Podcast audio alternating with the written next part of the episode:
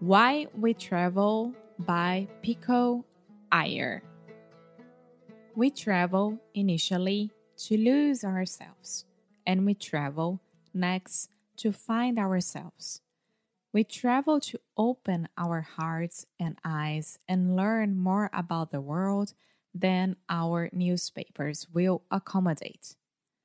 We travel to bring what little we can in our ignorance and knowledge to those parts of the globe whose riches are differently dispersed.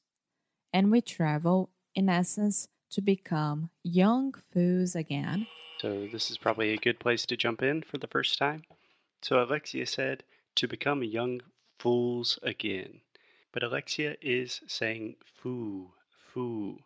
So the correct pronunciation is fool, fool. This is a very difficult sound, this final L sound. In linguistics, many times we call this the dark L.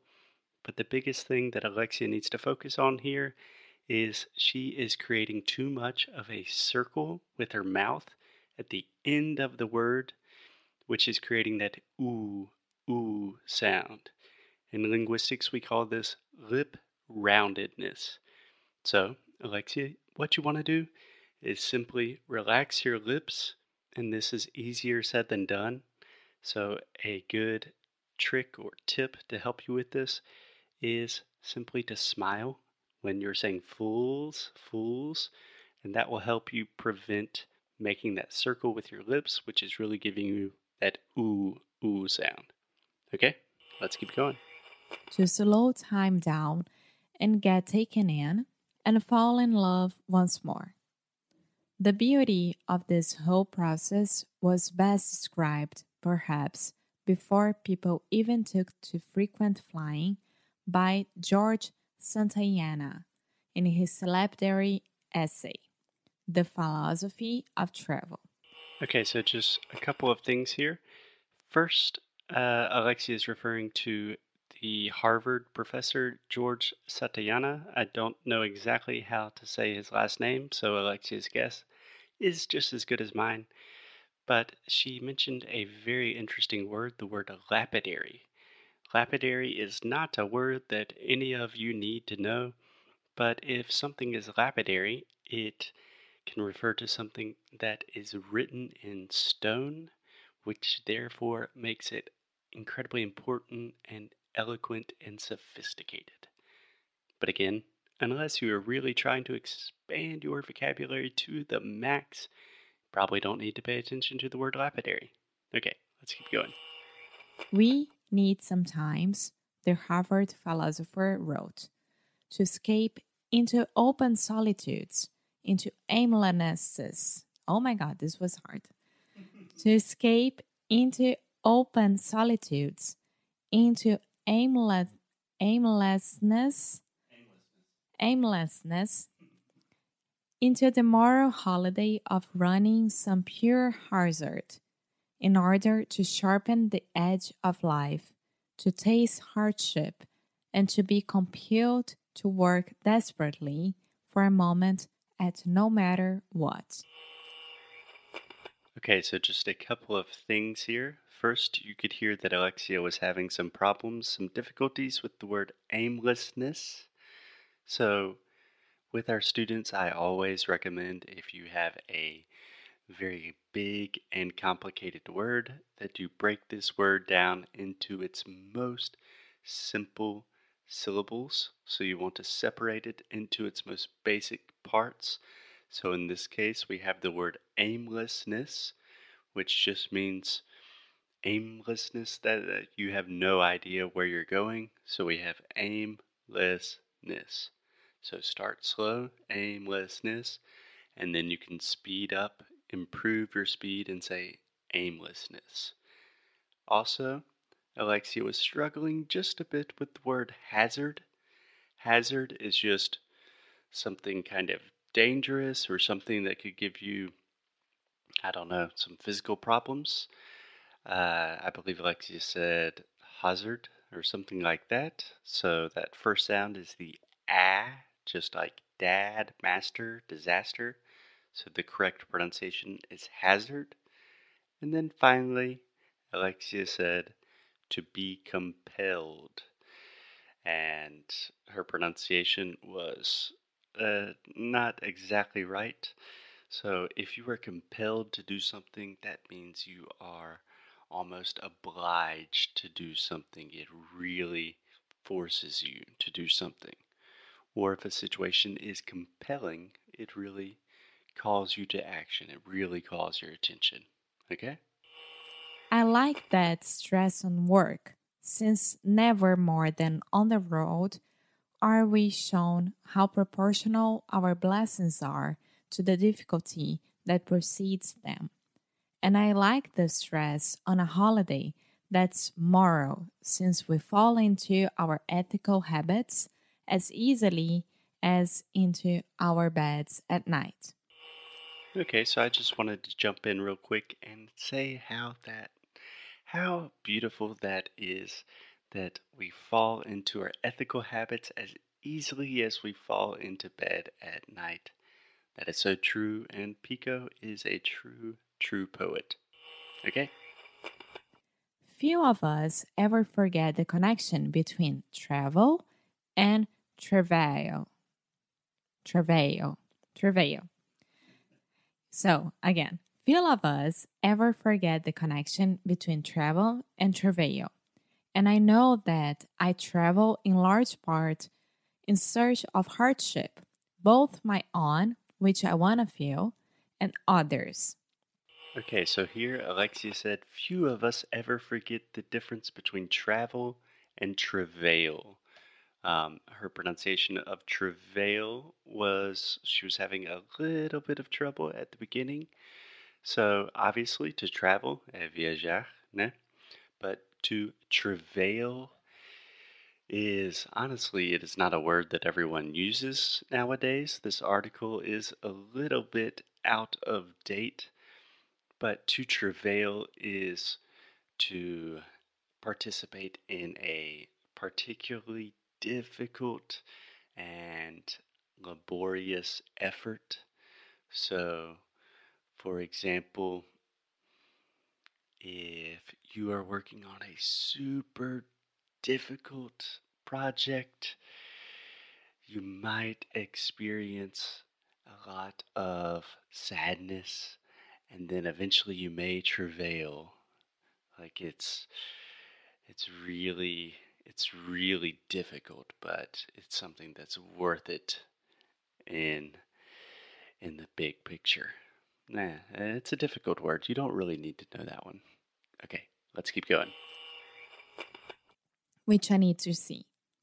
Travel in that sense guides us toward a better balance of wisdom and compassion, of seeing the world clearly and yet feeling it truly, for seeing without feeling can obviously be uncaring, while feeling without seeing can be blind. Yet for me the first great joy of traveling is simply the luxury of leaving all my beliefs and certainties at home, and seeing everything I thought I knew in a different light and from a crooked angle. In that regard, even a Kentucky Fried Chicken outlet in Beijing, or a scratchy revival showing of wild orchids on Champs-Élysées, can be both novelty and revelation. I feel like I should just jump in really quick to talk about the word crooked. Crooked. First, this is what we call the other U sound. The vowel is crooked.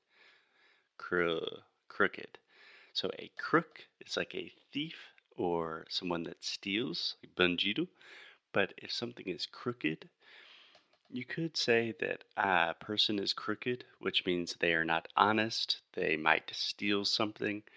But the more normal definition is crooked is like torto, right? Like you are hanging a picture on a wall, a painting on the wall, and it is not perfect. It is probably crooked, okay? In China, after all, people will pay a whole week's wages to eat with Colonel Sanders. It's so hard because colonel here is with L, and I'm reading, so it's Colonel, right? Colonel Sanders. Okay, so after all, people will pay a whole week's wages to eat with Colonel Sanders, and in Paris, Mickey Rourke is regarded as the greatest actor since Jerry Lewis. Okay, so three things here. First, Mickey Rourke. Secondly, when Alexia is talking about Kentucky Fried Chicken, the founder of KFC is Colonel Sanders. So this is a perfect example of how in English we do not pronounce the things that we write in the same way. English is not a phonetic language. So Colonel is technically spelled C-O-N-O-N-E-L, I believe. Or Colonel.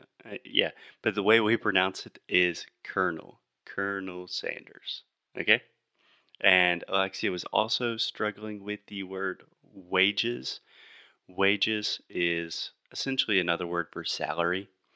A wage is the amount of money that you are paid for your work. If a Mongolian restaurant seems exotic to us in Evenston, it only follows that a McDonald's would seem equally exotic in Ulan Bator, or, at least, equally from everything expected. Though it's fashionable nowadays to draw a distinction between the tourist and the traveler, perhaps the real distinction lies between those who leave their assumptions at home and those who don't. Among those who don't, a tourist is just someone who complains. Nothing here is the way it is at home. While a traveler is one who grumbles, everything here is the same as it is. Okay, so two times Alexia mispronounced the word exotic. So she was saying exotic, but imagine you were saying exotic, like you were saying the word egg almost, like ovo, and then zotic, exotic, okay?